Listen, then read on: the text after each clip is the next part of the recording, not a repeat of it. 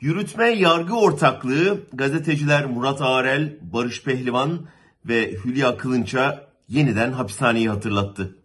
Suçları ne? Libya'da hayatını kaybeden MIT mensuplarının cenazesini haber yapmak. Sadece onlar da değil, 8 gazeteci o haberle istihbarat faaliyetleriyle ilgili bilgi ve belgeleri ifşa etmekle suçlanıyor.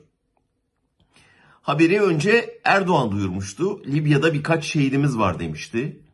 Şehitler askerse ilan edilebiliyor. İstihbaratçıysa saklanıyor. Oysa ölenlerin MİT mensubu olduğu hemen duyulmuştu. Kimlikleri sosyal medyada yayılmıştı. Ama cenaze görüntülerini yayınlayan gazeteciler tutuklanmıştı.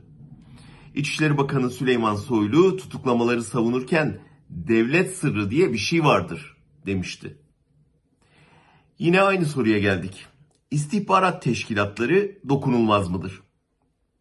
Elbette her ülkenin, her istihbarat teşkilatının gizli kalması gereken bilgileri olur.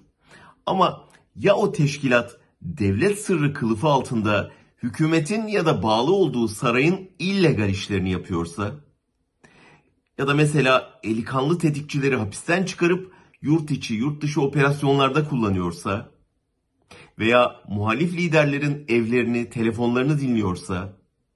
Ya da komşu ülkedeki bir terör örgütüne silah kaçırıyorsa? Onu kim denetleyecektir? Bu tehlikeden kamuoyunu kim haberdar edecektir?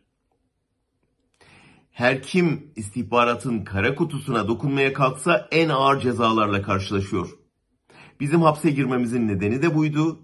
Kılıçdaroğlu'nun adalet yürüyüşü yapmasının da, çok şey bilen Nuri Gökhan Bozkır'ın Ukrayna'dan getirilmesinin de, şimdi Peker'in iadesi için yapılan Birleşik Arap Emirlikleri gezisinin de. Görünen o ki Milli İstihbarat Teşkilatı hükümetin yumuşak karnı. Oraya dokunulmasını asla istemiyor. Erdoğan darbe gecesi MİT müsteşarına ulaşamadığını söylemiş ve darbeyi eniştemden öğrendim demişti. Ama müsteşar ne hükümete ne meclise bunun hesabını vermedi.